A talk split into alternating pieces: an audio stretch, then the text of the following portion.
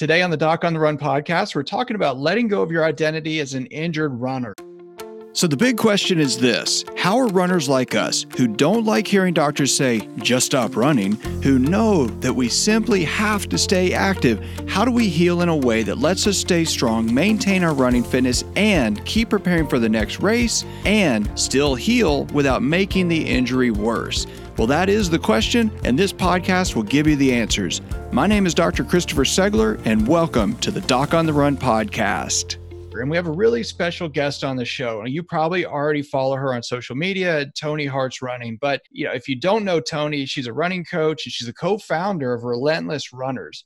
And in college, Tony played soccer while she was getting her degree in health and physical education. That's when she really discovered and developed this love of running. And now, many years later, she's a massively successful not only runner, but a running coach as well.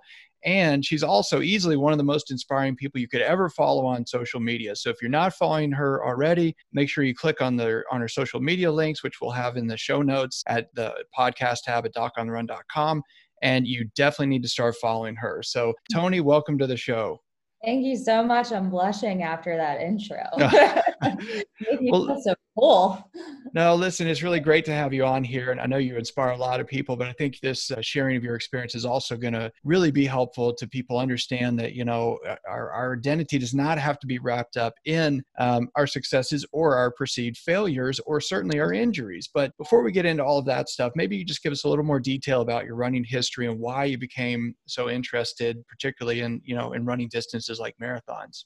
Yeah, so it was after I was finished playing um, college soccer that I got into distance running. It was my best friends from college, my roommates at the time, that I was always scared to run um, distances. 5Ks terrified me. And then they somehow got me into running the Pittsburgh Half Marathon. So that's what they wanted to do for our senior year. And I'm like, that's the dumbest idea. That sounds miserable, but I did it anyways.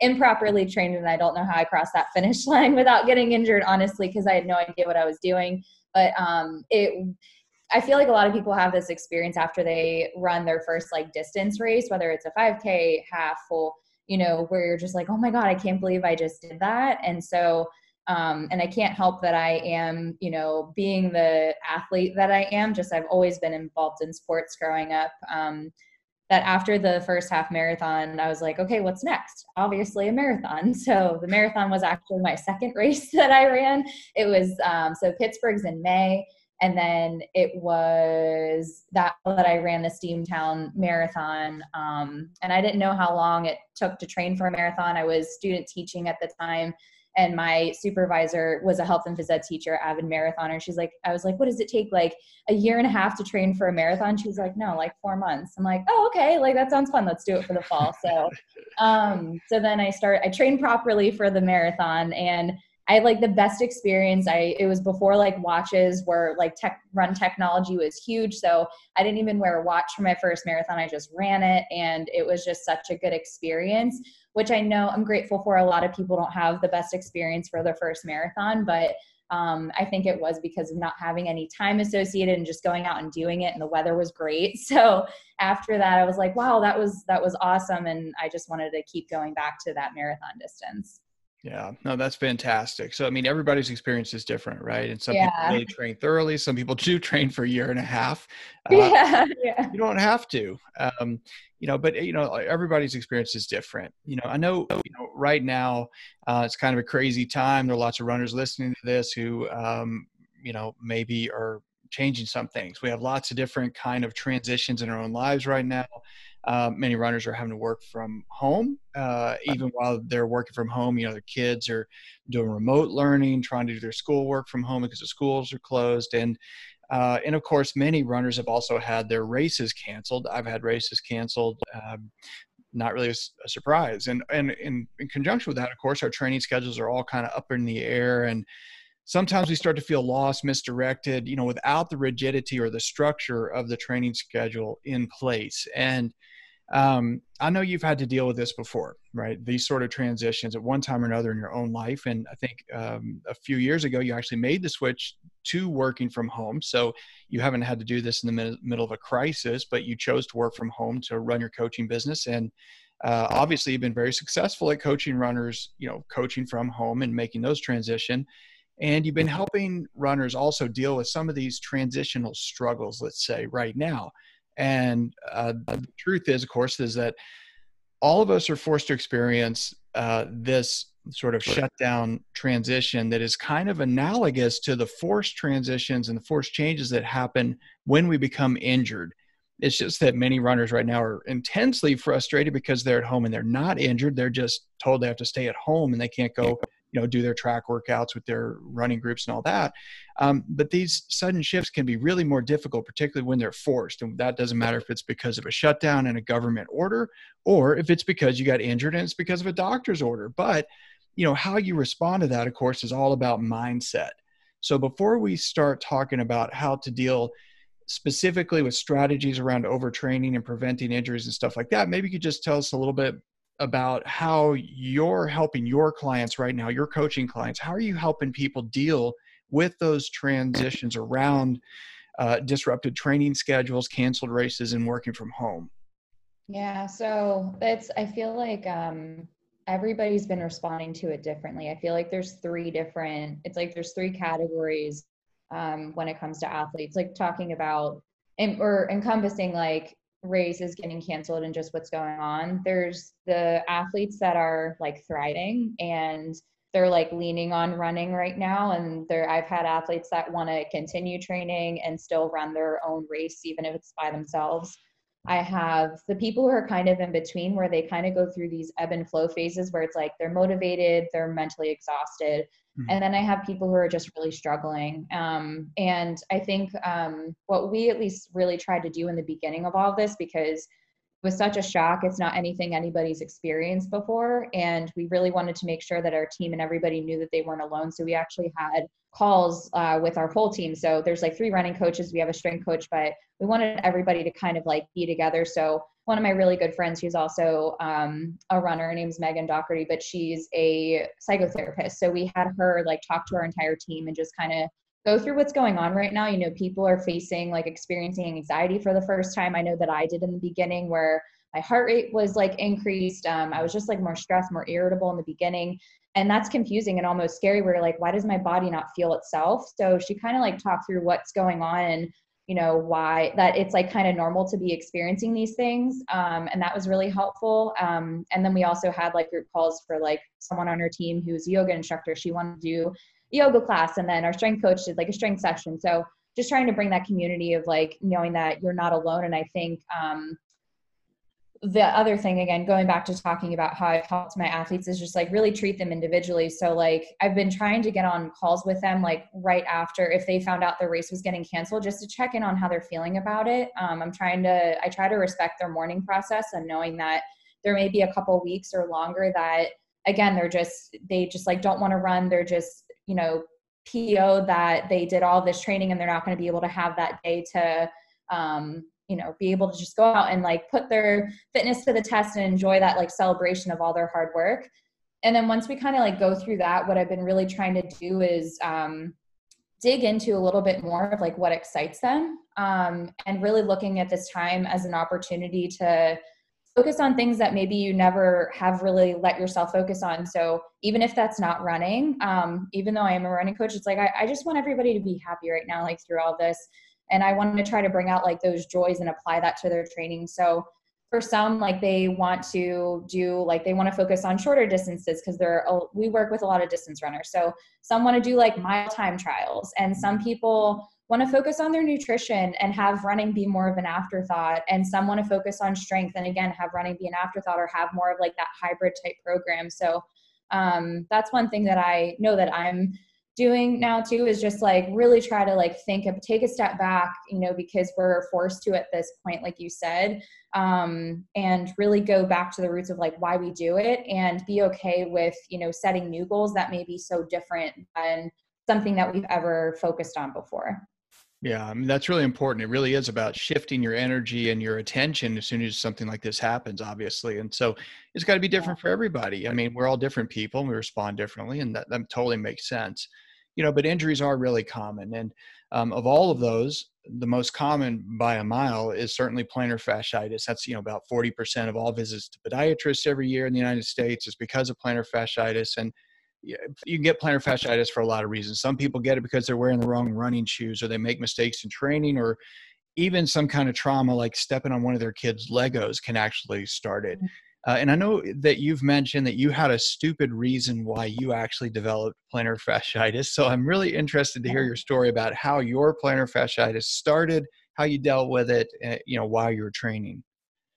Um, so I'm trying to remember why I, I know why it was like why I thought it was stupid. It was more, it got like worse because of me being like stupid about it. But um, it was towards the tail end of training for Chicago in 2017. I like I felt something, but you know, I tore my ACL playing soccer, but and I've broken my nose before playing soccer, but I've never had like an overuse injury before. So I felt like aching in my feet. I'm like, man, I'm running like so many miles. I'm working so hard. My feet are tired. Like this is just the first time my feet are tired because I've been working so hard. So I felt like aching and it would always ache in the morning, but I never, I just like didn't know what was going on. So I just kept running because it wasn't terrible. It was just kind of there. And then finally it was a couple weeks before chicago i go to see um, i think that's when i started seeing an art active release like um, person doctor that's out by me in pittsburgh like when i'm home in pittsburgh but i went to see him and he said like yeah you have plantar fasciitis and you know told me like he gave me some stuff to do sleeping boot all that fun stuff um, exercises to do and just said, you know, with Chicago, it was so soon. He's like, you'll be okay to run Chicago, just know it may be a little like worse afterwards. And I was like, I'm like, okay, as long as I can run Chicago, like who cares about what happens to my body afterwards? I feel like a lot of us like are like, especially when we're so close to race day. So, um, and then afterwards, like Chicago, like I, so Chicago happened and that year the weather was warm. I was shooting for a Boston qualifying time. Um, I ran a five minute PR that day, which it's like, I'm proud of, you should always be grateful for PR, but I was also very devastated to not have the time that I was looking for. It was a 335 23, I remember. Um, and I was shooting for like 330 or under that day. And so just to be like so close to a goal, not achieve it, um, I was really frustrated, and that's when like the greed kind of set in. Um, so there's this race in Pittsburgh, which it's a beautiful race. It's in November. A month later, the first week, it's called the EQT 10 miler, and it's like part of the Pittsburgh course, but reverse. But it's so beautiful. It's a great time of year to do it because the fall weather and everything. So I was really, I'm like, I wanted, I wanted to like test my fitness um, because I felt like Chicago didn't really give me that. So that's when my agreed switch kind of switched on, where it's like, I want redemption in some way. I want to have a way to be able to see that I was like physically like ready to, you know, in my own eyes, use the race calculator to find out if I was ready to achieve what I wanted. So I took like a week off. I started kind of doing a fine tune training and the plantar fasciitis got worse. So it got to a point, you know, I ran the 10 miler and yes, it was, it was a good day or whatever, but afterwards my feet were aching so bad it hurt to walk. Like everything hurt. At that time I was still working because I used to be an assistant manager at Lululemon. So like my job was walking around a lot and I was coaching. Um, so it was just like it was terrible. So the reason why I say it's stupid is because I felt it, I ignored it, I kept like pushing, and I didn't do what I was supposed to. Well, that is common. I mean, you know, yeah. uh, that is the most common thing. And and I wrote a book on runner's heel pain, and I've talked to so many athletes who have plantar fasciitis, and you can't really be faulted for that. I mean, if you have an issue and you go see a doctor or you learn about it, you read about it, uh, I mean, frankly, if you read the runner's heel pain book and you see that, okay, this is a thing, it's not going to kill you. If it really is just mm-hmm. plantar fasciitis, if it's, it's not a tear in the fascia or something, it doesn't really matter. You can go run Chicago, but like the doctor said, you're just going to probably feel worse afterward. But, mm-hmm. you know, then you, of course, you have this thing where your time's not exactly what you want, even though it's a fantastic time and most people kill for that time, you know, you're still disappointed in your own performance. But again, it's, you know, running is about our own perceptions of our own performance. It's not really about beating or not beating the other 20,000 people on the course that day. You know, it's about how we feel about it. And then, you know, you want to go and continue to train and get redemption. Well, then it's not going to go away but that can happen with any running injury. It can happen with plantar fasciitis, which usually isn't very serious. It's just that it's going to continue to plague you and can turn into a worse problem later if you don't do something about it. But there are other things that can be more concerning. And with Achilles tendon injuries in particular, that's one of those things that if you ignore it, it will almost certainly get way worse. Not just like this annoying kind of interfering with your time, but it can really turn into disaster. So um, I understand you had an Achilles tendon injury at one point. And mm-hmm. when that happened, what kind of shifts did you have to make in your running or your training or your perception to get it to heal? Yeah, that was a really long process. And again, that the plantar fasciitis kind of unfortunately rolled right into the Achilles tendonitis mm-hmm. because, again, at that point in my running, I was so focused on desired outcome. I was focused on time goals. I didn't know how to i feel like a and this is where i'm grateful for getting injured honestly because my perspective on my running is so different than what it used to be three years ago two years ago um, so for me with the plantar fasciitis like i had ended up getting a prolotherapy injection because after doing physical therapy and stuff it just still was not healing it was taking a really long time to heal. Um, and that helped and the pain went away um, and i've been able to like keep things at bay like thankfully because now i'm like on top of my shoe rotation and everything too. Um, but with that i got my prolotherapy injection and then within those like the next three weeks i because at that time i'm like okay i need to qualify for boston for the next year so i need to run a marathon like September, first week of september. So i was rushing that healing process. I didn't give myself that time to get my body and like my foot like everything and like my whole body just like ready and used to just like mileage again and building a slow like slow or a strong base. So i rushed that process. I also jumped into higher mileage like the highest mileage of training i've done before and there was more workouts my coach at the time that was giving me. So you know i feel like the achilles was i don't know what the, but it was just like a disaster like brewing and waiting to happen between um, me not being patient because I was very like pushing with my coach to no, I want to run a race like in September. I'm going to make this mm-hmm. happen. Um, and everything else just being like too much. So it was too much too quickly. Um, and me not being patient that kind of led to that. But nine weeks into training is when I had to stop because again, it was something where I'm like, oh, my calf feels kind of tight. But then, and it was the same foot as my that I had plantar fasciitis with. But it's like I was too like Boston qualify, Boston qualify, that I was like, no, it's just tight. Like I'll just loosen it up and it'll be fine. And then the next run, I had like a long, I had a long run that weekend, and it was on a hilly uh, course too that I did my long run. But it was on that long run that I just knew I was like, this does not feel right, and I really started to feel that more like sharp pain in my Achilles. And again, it was one of those things where it, from doing that and ignoring it, it got to a point where I was in like a lot of pain to where it wasn't just taking a little bit of time off, like a few days to get back at it, but it was a long process with Achilles tendonitis. That was probably just the longest process of like, again, physical therapy, strengthening. Um, and I, that's when I, it kind of hit me that I need to take my body more seriously. And if I, I am a very competitive person, like I've always been that way. Um, and if I want to be able to do this running thing long term, which I do want to, and I love it, then I really need to treat my body the way it needs to be treated and listen to it a lot more and really try to like dig in a little bit more to see um, like what I need to do to make sure that it's moving well and I have like a program that kind of complements it. But I did a lot of cross training um, just to kind of and strength training, um, like biking and everything to just keep moving um, while I was slowly building back again. No, that's great.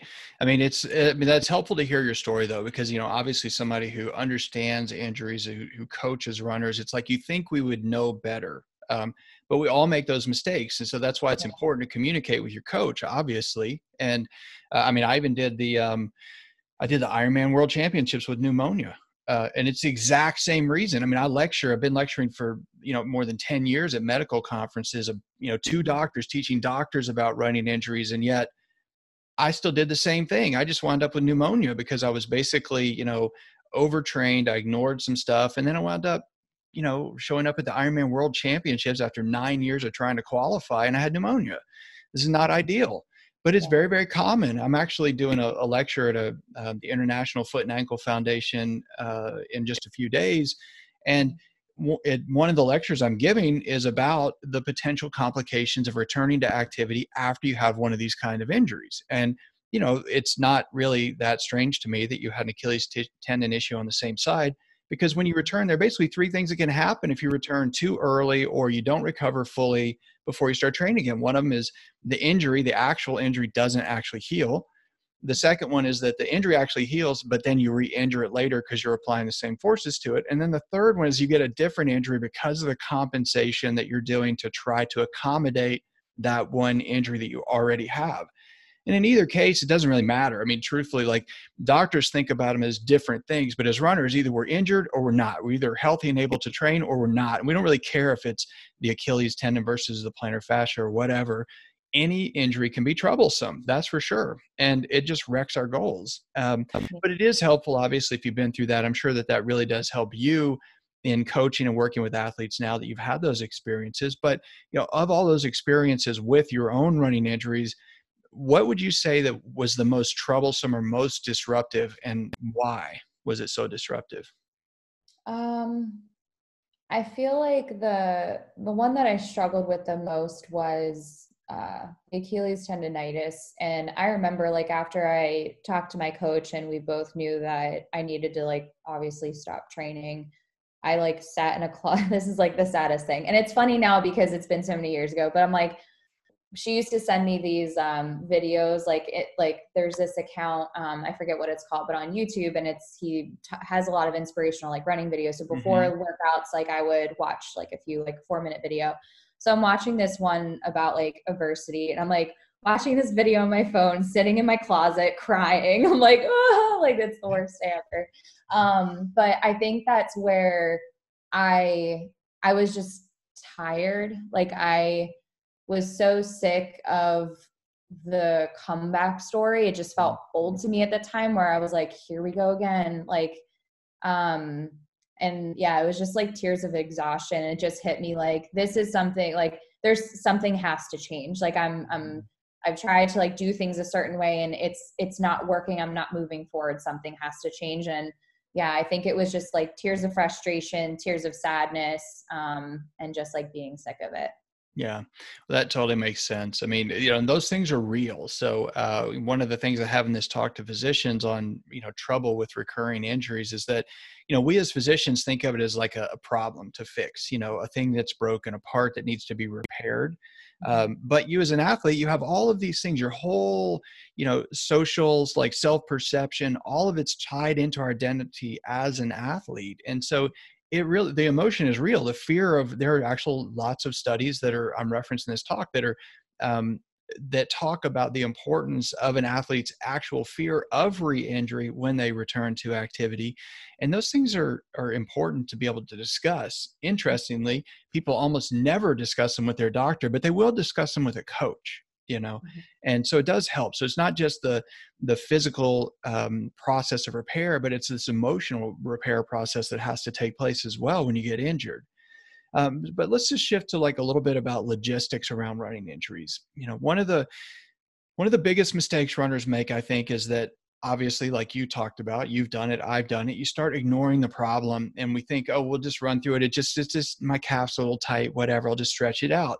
And like i said even though you know i lecture at medical conferences i teach doctors about running injuries i've written books on running injuries and all that stuff it doesn't make me immune from that same tendency to stick my head in the sand and ignore it when something feels tight um, or troublesome uh, mm-hmm. and we do that sometimes even at the detriment of our goals and so obviously we think it's really important you know to get advice on running injuries from somebody like a doctor who is an expert on running injuries and um, or we think it's important to get advice from a coach who has experience, particularly working with injured runners, and preferably somebody that understands our own personalities, our own tendencies. Uh, I mean, just like you said, there are kind of three groups of people that are dealing either really well, not so well, or just playing terribly with all the changes going on right now. And that's true of injuries too. Some people just, it doesn't phase them. They think, oh, this is great. You know, I mean, I have a cousin that I won't bore you with the whole story, but basically he made the Olympic wrestling team and then Jimmy Carter boycotted the Olympics to China. And I remember the first time I talked to him about that, I thought he would have been completely and totally crushed by that experience.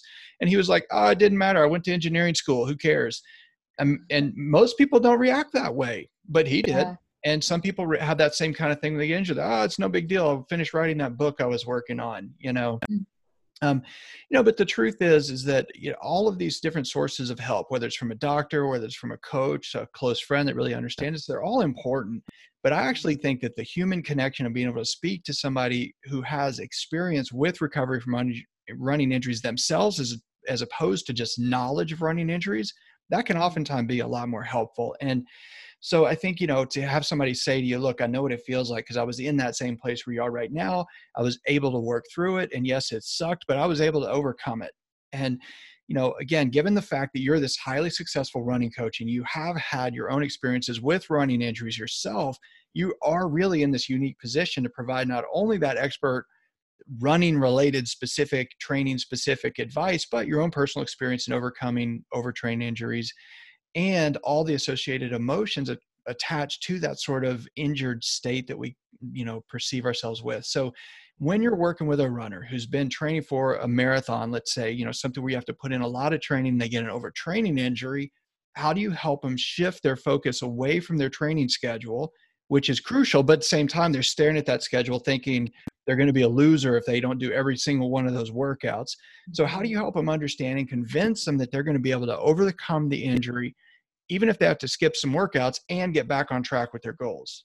Yeah. So I think um, I try to bring them back, and it, you know, every single situation is different. So depending on like how far out they are and everything, but I try to bring them back to like big picture. Um, and again, how I was talking before about, you know, we want to do this for a long time, and I think one thing that I learned is that there's finish lines ahead. Like there's so many finish lines that are ahead. Like they we don't need to be so tied to this one ex- like one right now.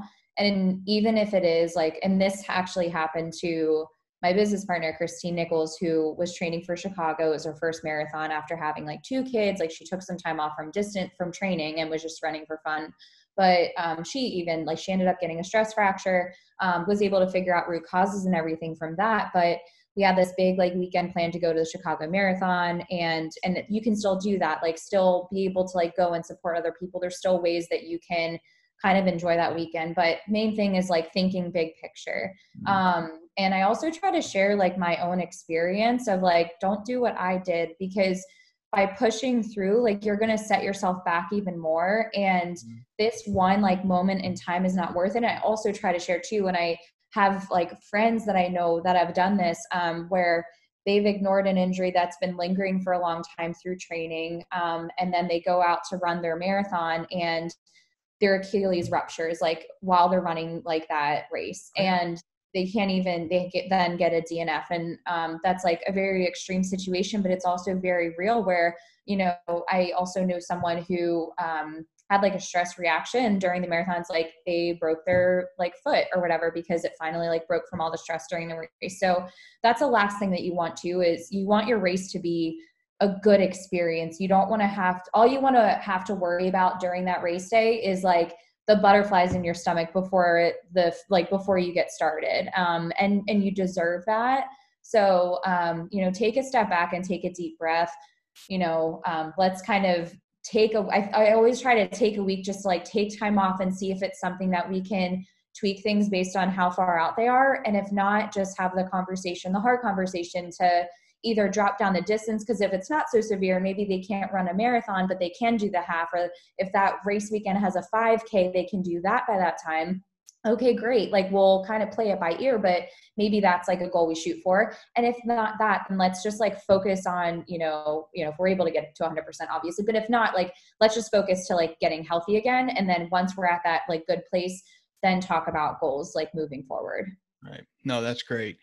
Uh, and i think that's really important. You know you have to be able to really put things in the proper perspective. And uh, and knowing what your real goals are long term is really crucial mm-hmm. um, you know, one thing I wanted to talk to you about was, uh, you know, when we get injured, right? We already things aren't going well.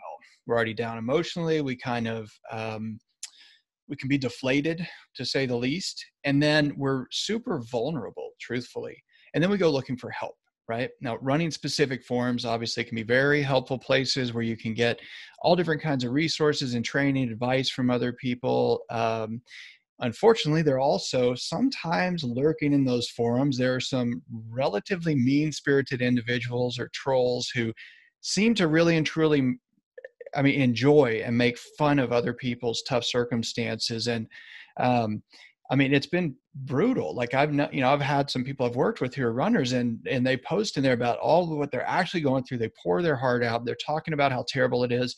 And I have seen people actually take their exact quotes um, or YouTube videos and, and make YouTube videos of them and say, oh, look at this, you know, this sympathy um, what i can't remember the term but they're basically just making fun of the fact that somebody is seeking sympathy and they just belittle them and berate them.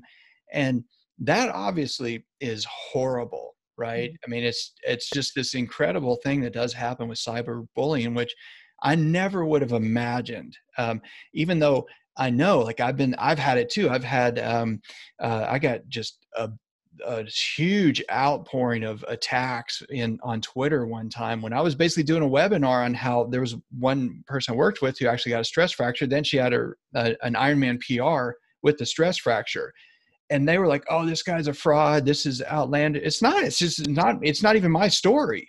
You yeah. know.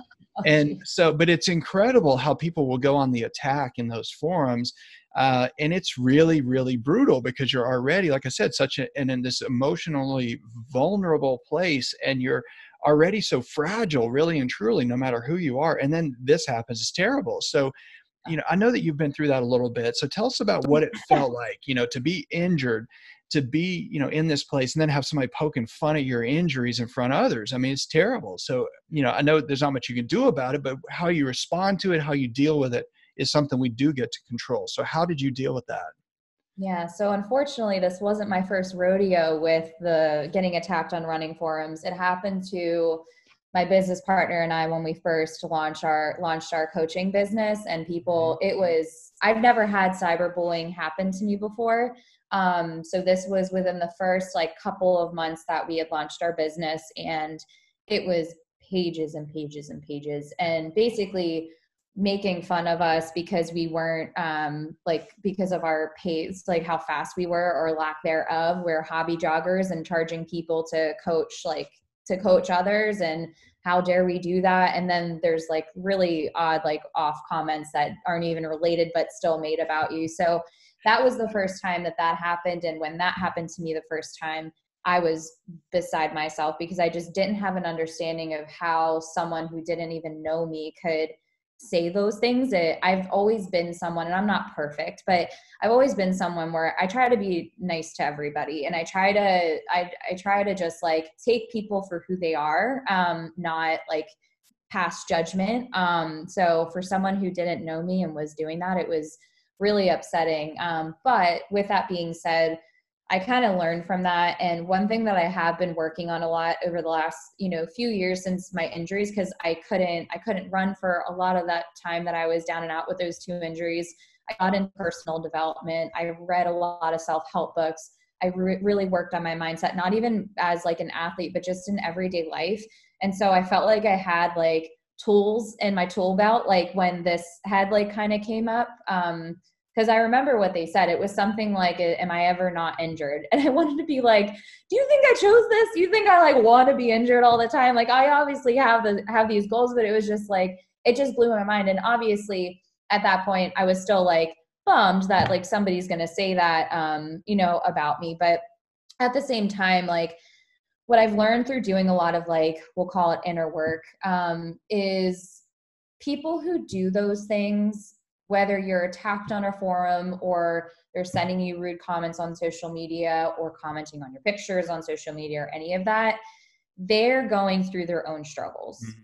That's like the God's honest truth is they're going they're they have their own things that they're working on and by them reacting that way or saying those things to you um, without any like reason for no reason it just shows that they're struggling so I've learned, and I it was this book that I read called um, The Four Agreements, and it's like a really short book. But one of the things is it just talks about um, not taking things personally and to understand that you know what people say about you and what their perception of you is like it's their own reality it's like in their world that's just like what they think about you but it's not a true perception of who you are and i feel like if you know your intentions are good like i i the only thing that kind of bummed me out at that time was I was like, oh my gosh, they're talking about how injured I am. And then you do these like weird ties of like, it's like so many thoughts that, will this affect my coaching business? Are people then going to be scared to work with me because I'm always injured? Like it's just this ripple effect that happens.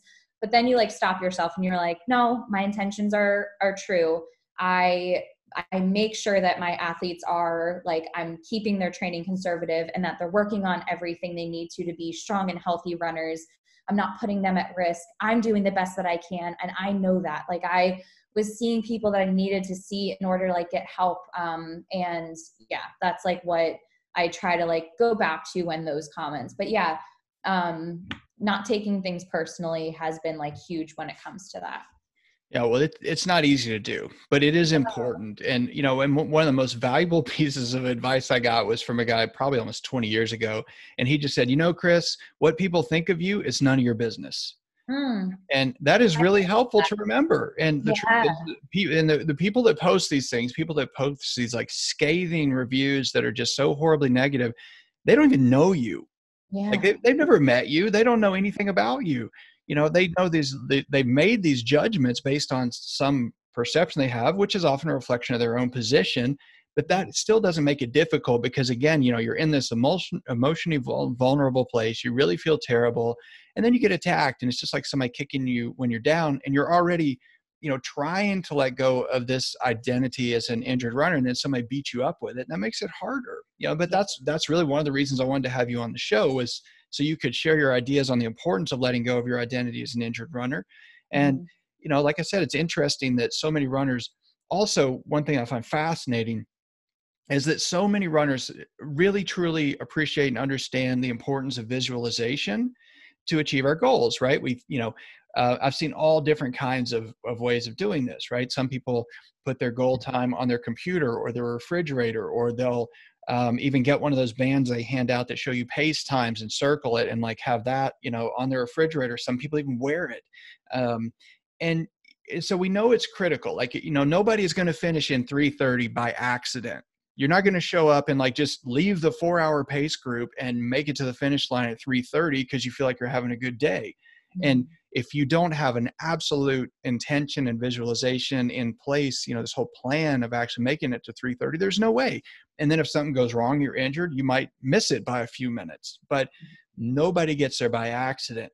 And yet these same individuals who understand this so much will what I, I see people do is it's they develop the exact opposite negative visualization and intention setting by identifying themselves as injured runners. We perceive ourselves as not somebody who is fully capable of running 330 and enjoying it, but instead of somebody who is injured and unable to achieve goals. And we kind of get locked in on that in a way that's really unhelpful and unproductive. So I was hoping you could just, you know, share a little bit about your journey and, and that actual process of letting go of that identity as a chronically injured runner. Yeah. So another thing that I experienced, and again, like I said, it's not um, something that was fun to go through multiple injuries, but this was a freak thing. I rolled my ankle last February and got peroneal tendonitis. so that was like a freak thing. I'm like, oh, damn it. But um, so in the midst of like just like healing and working back like from that, that was when it kind of clicked for me I don't know. I, I can't really remember. I think I was doing some sort of like 30 day meditation challenge or something. And during that process, it because I was trying to visualize like I will be healthy enough to run, you know, a race someday. And like what, even though I was in a point, I was at a point where I was in a boot and um, like I wasn't able to run. I took like several weeks off from running. Um, but I would do through my meditation practice because at that point it's like business was going fine. Like this was the one area of my life that I felt like was it, part of my language. You can, but this part of my life that was shit, and it was so frustrating. Like my marriage is good. Like parts of my life are wonderful, and this is the one thing that I feel like is bringing me down so much to make me feel like my life is not that all that it's cracked up to be. So I first like acknowledged that because I almost felt guilty that I got to that place where, you know, I'm not acknowledging all these positive things that have still happened in my life for the last like several years. Mm-hmm.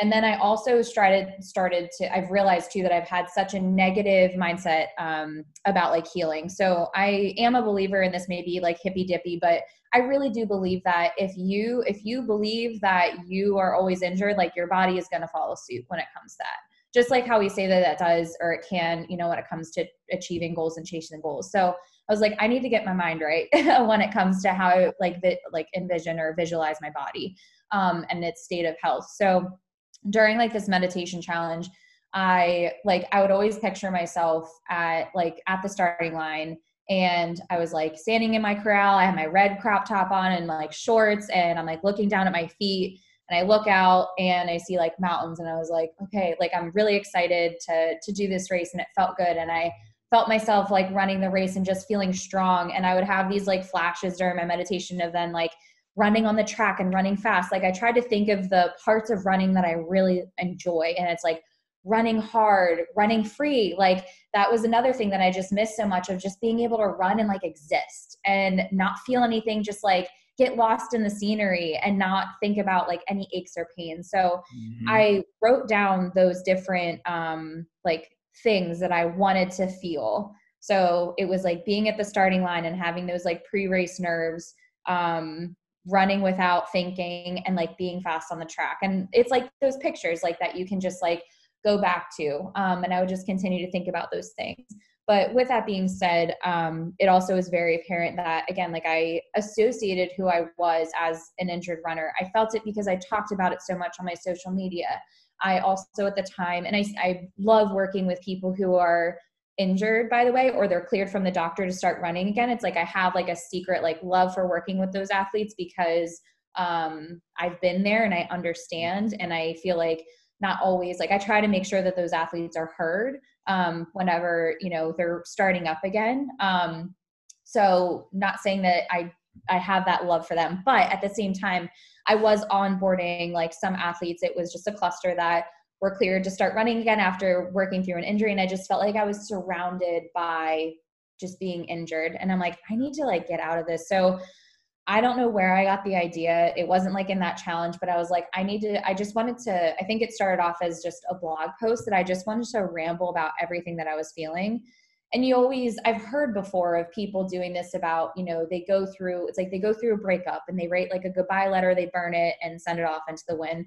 And that's what I kind of wanted. And at first, my intention, because I wrote it on my blog post on tonykendra.com, but um, at first it was just intended for me and I shared it with my mom. I didn't even share it with my husband, but he's heard enough of everything for the last like three years. So I'm like, hubby needs a break from listening to me talk about this. And he's been wonderful. But um, I shared it with my mom and I was just like, I, I cried when I wrote that letter. And again, it is on my blog, uh, my personal blog post now, but, um, or my blog site, but it felt so good to acknowledge everything that I was feeling, to talk about, to apologize to my body for being angry with it because now I'm going to get emotional because I I knew it was working so hard to like allow me to do what I'm now able to do now and I'm so grateful for that but I really just needed to apologize and acknowledge you know the good things that have happened in my life and say I'm sorry to, you know, in a way like apologize too for kind of putting those positive things on the back burner because it kind of felt selfish but also understanding that I knew where like at that state of, of my life I felt like those were my priorities. And just like what I wanted so badly was to be able to just run again and how big of a part of a, uh, my life it is. Um and the other thing too was just being like having so much gratitude um you know the one thing that really has gotten me through everything over the last few years is my athletes. Because even when i'm like helping other people what i learned in that meditation challenge you know when you're having a hard time um, go back to helping somebody um, because it does feel really good. Or help someone that that's in like a similar situation as you. When you help someone like achieve a goal like it feels like you're you've achieved it as well. And i feel like that's kind of what has helped like me um, work through it. So in that letter i acknowledged all of those things and i just like it was just like vom- like word vomit everywhere just letting it all out and i felt like once i was able to let that like to acknowledge it all i was able to then like really let it go and it felt like I was turning a new page. And I obviously I'm sitting there, I'm writing this, I'm still sitting in my boot. It's not like all of a sudden this injury is gone. Um, but I just knew that my mindset was in a different place now. And I was like looking forward and my thought process shifted to like, it's going to be different this time. Like, what are things that I, what are things that I honestly haven't made an effort before that I need to make an effort to be better now?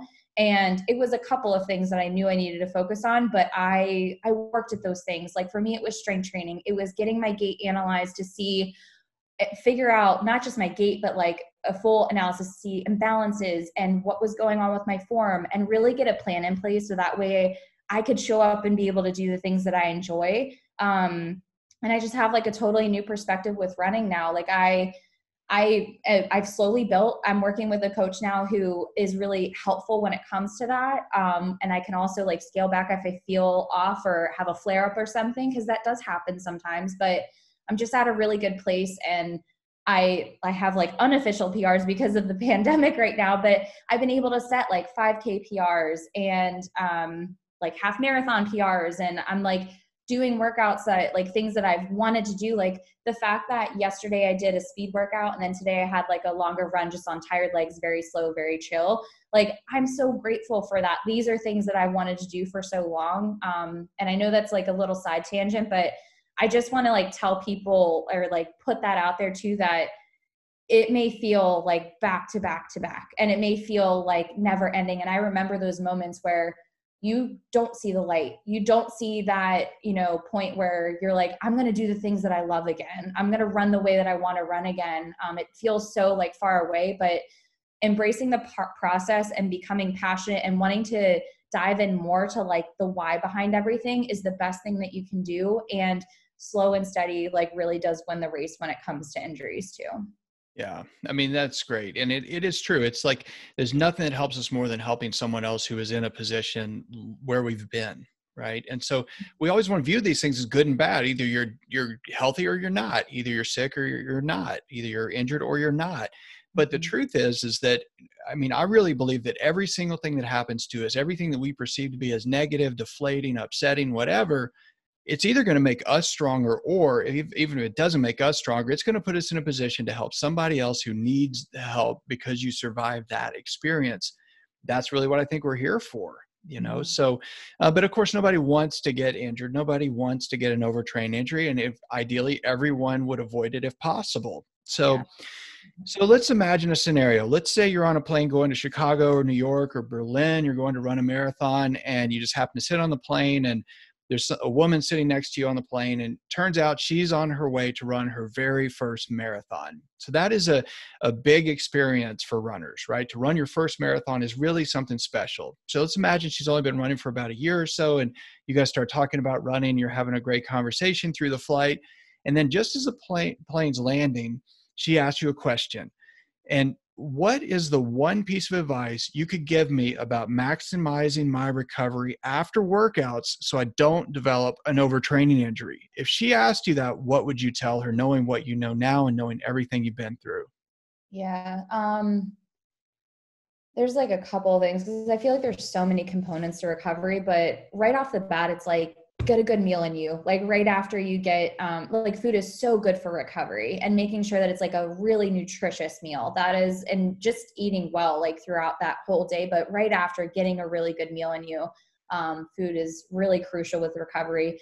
The other thing too is like get a solid night's sleep. A lot of people really underestimate sleep um, and i still get so frustrated. It's like i just and you understand that when it comes to like i understand like parents it's like they don't really have the option at all all of the time um, and there's different situations that can make it really hard but if you can do your best to maximize on sleep that is where your body is going to do so much recovery too and that's another thing too that I know wasn't helping me at the time with my Achilles tendonitis because I was in the my husband plays professional baseball. I was traveling with him at the time, um, and their schedule is all over the place. So it's like you're up until after the games at like 12 o'clock in the morning, and sometimes he wants to like talk about the game and and whatnot. And then, but it's also the summertime, so you want to get up early to get your runs in. So like lack of sleep can really um, have a negative impact. So getting a lot of sleep is good and then this is like more long term if you have the time to do it after a race but getting blood work is also really helpful because I know for me, like I I got it done um, a little over a year ago, but figuring out if you have any deficiencies and everything, sometimes like for me, I have a magnesium deficiency, um, so I take a supplement um, and I try to include certain foods that have um, are like rich with that, but um, having those things or knowing those things can also help and aid with recovery too. Um, but yeah, those are like just the everyday like things that you can kind of take advantage of.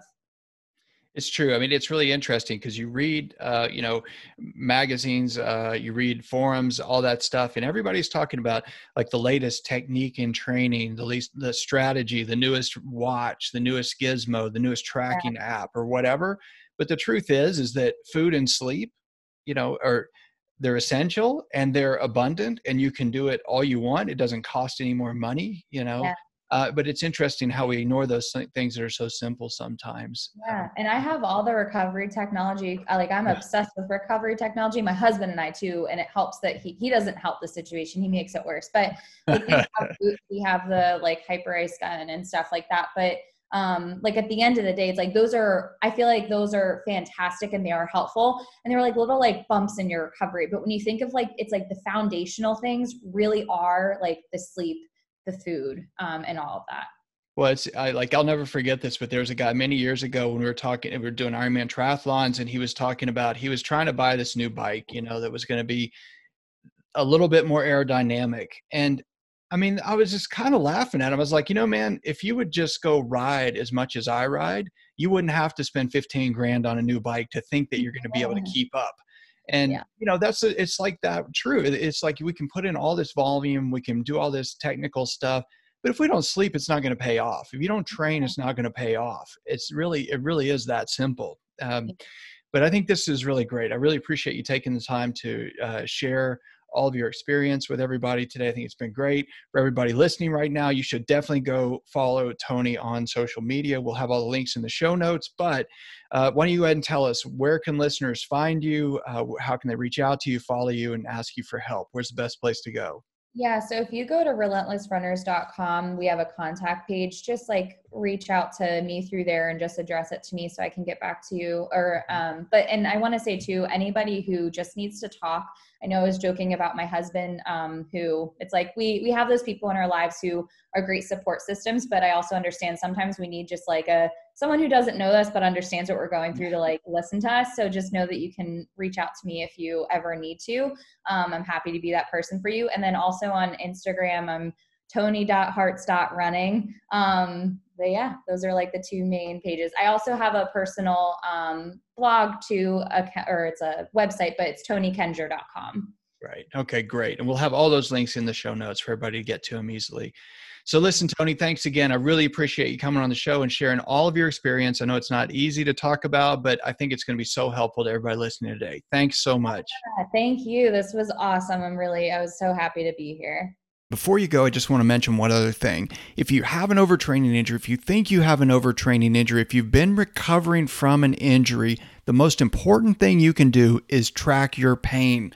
I've written a couple of books on this. I've provided a lot of information on podcasts about this. But the one thing you really need to do more than any other is stay focused and do something specific every day to make sure that you understand whether or not what you're doing is making you better or worse. And that all starts with tracking your pain. So go to the show notes for this episode, download the pain journal. I made it for you. It's the runner's pain journal. It shows you exactly what to track, what you should chart, and then you can use that to see whether or not your condition is actually really improving or if it's not. And if it's not, then you have to do something different. But if it is improving, that helps you understand how you can start ramping up your activity so you can keep running and get back to all of your running goals a whole lot faster. Go check it out. Go to the show notes, docontherun.com. It's free and you can get it there now.